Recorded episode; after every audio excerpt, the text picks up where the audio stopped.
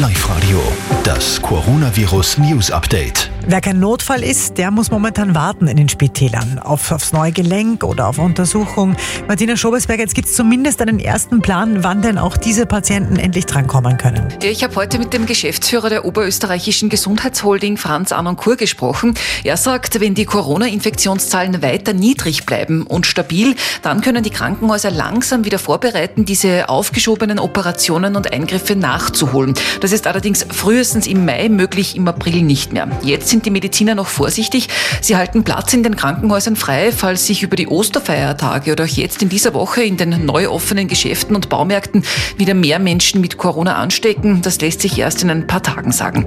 Momentan ist der Trend bundesweit gut. Es werden täglich siebenmal mehr Menschen gesund, als sich neu mit dem Coronavirus anstecken. Dankeschön, Martina. Liebe Grüße ins Homeoffice. Wir sind beim Oberösterreich.